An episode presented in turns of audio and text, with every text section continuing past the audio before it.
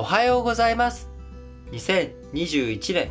令和3年7月11日日曜日。今日も新聞解説ながら聞きをやっていきます、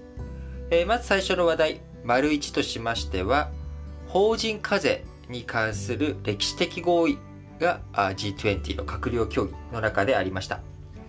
えー、ベネチアで開催されておりました20カ国地域 G20 の財務大臣中央銀行総裁会議、こちら昨日10日国際的な法人課税の新たなルールの大枠で合意をして閉幕をしました。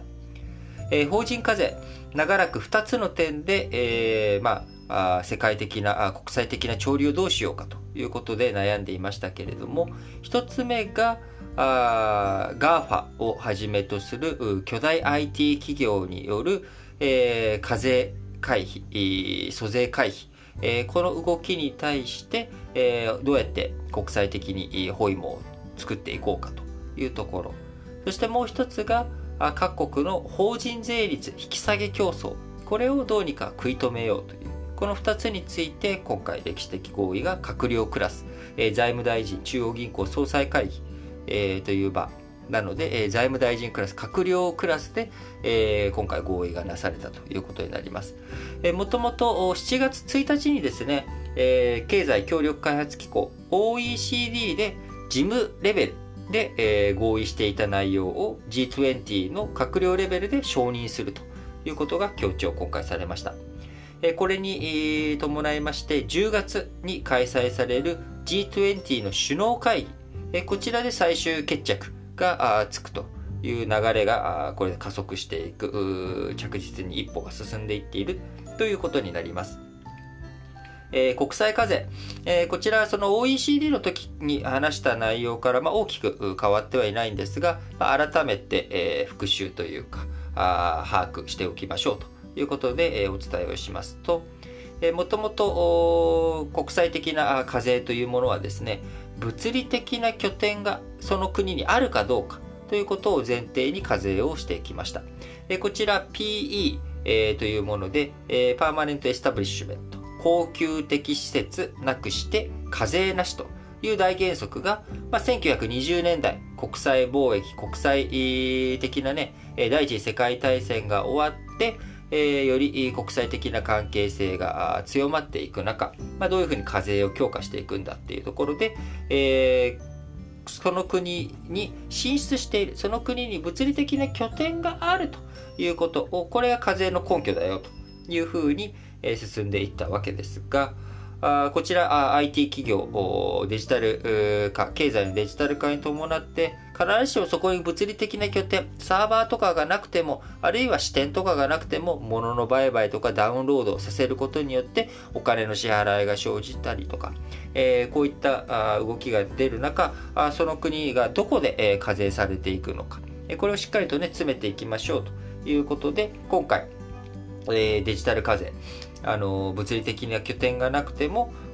金額がですねいくらだったっけ？200億ユーロ。売上高が200億ユーロあって全世界で、えー、税引き前の利益率が10%を超える企業、えー、こういった高収益を上げている企業についてはあ課税を国際的にしていくよということですね。でもう一つ法人税。法人税の最低税率。これを合意しようよとということに対しては、えー、低税率国、たくさんあみんな法人税率を引き下げることによって自国への、えー、投資だったりとか進出を加速させてもらおうということで、えー、1980年代以降、企業誘致や投資活性化を進めるため各国の法人税引き下げ競争が加熱してきておりましたが、こちらについても最低税率15%以上でなんとか合意をしようという話になっております。えーこの2つとも、あのどちらも、えー、G20 の閣僚合意がなされたということになりますが、今後じゃあ何も課題がなく首脳会議で、えー、10月の首脳会議で決着がつくかというと、まだまだ検討しなければいけない事象があります。まず1つ目、えー、その IT 企業の課税に関してはですね、え今回国際的なやり方、こういうふうにやっていこうという話になっておりますが、それとは個別に、すでに各国が独自にこういった IT 企業をある種、ま、狙い撃ちしたデジタルサービス税のようなものを導入しております。G20 の中ではイギリス、フランスなどが国内でのネット広告の売上高に課税するルールを導入済みです。また EU も新型コロナウイルスからの復興財源として今どういうふうにしようかというのを検討している。あるいはインドは国内外の企業の税負担のバランスを取る並行税と称して課税をしているという流れもありますので、こういった各国が独自にデジタル課税している部分については廃止していかないと、まあ、あの二重取りになっちゃうよねと。えー、もしそのこの国際的な課税をしつつ各国も課税するってことになったらあみんなじゃあ課税する課税するよってなっていくと巨大 IT 企業米、えー、巨大 IT 企業というのは米国が中心にえ多いわけですからでアメリカ側の不満が溜まってしまうと。で、もともとトランプ大統領時代にはですね、こちらの国際合意が取れなかった理由というのも、アメリカ企業を狙い撃ちにしていると。いう、まあ、こういった見方だったわけなので、もし、えー、その辺、あの、各国が独自に導入している税金を廃止することができなければ、えー、こちら、あみんな、とまたなんか、こう、結局、こう課税したもん勝ちやないか、みたいな、まあ、こういう風になってしまうので、えー、そこの、あたり調整が必要ということと、もう一つは最低税率の方もですね、少なくとも15%ということで一致しているんだけれども、じゃあ具体的な水準どうするのというところが調整が必要だったりとか、えー、アイルランド12.5%という法人税率の国とかはですね、えー、合意を OECD レベルのところで、えー、合意をしていませんので、まあ、こういった国にどういうふうに賛同していってもらうのかというようなところ。えー、こういった面でまだまだいろいろと議論しなきゃいけないポイントもありますし、また G20 という枠組みの中にはアメリカと中国、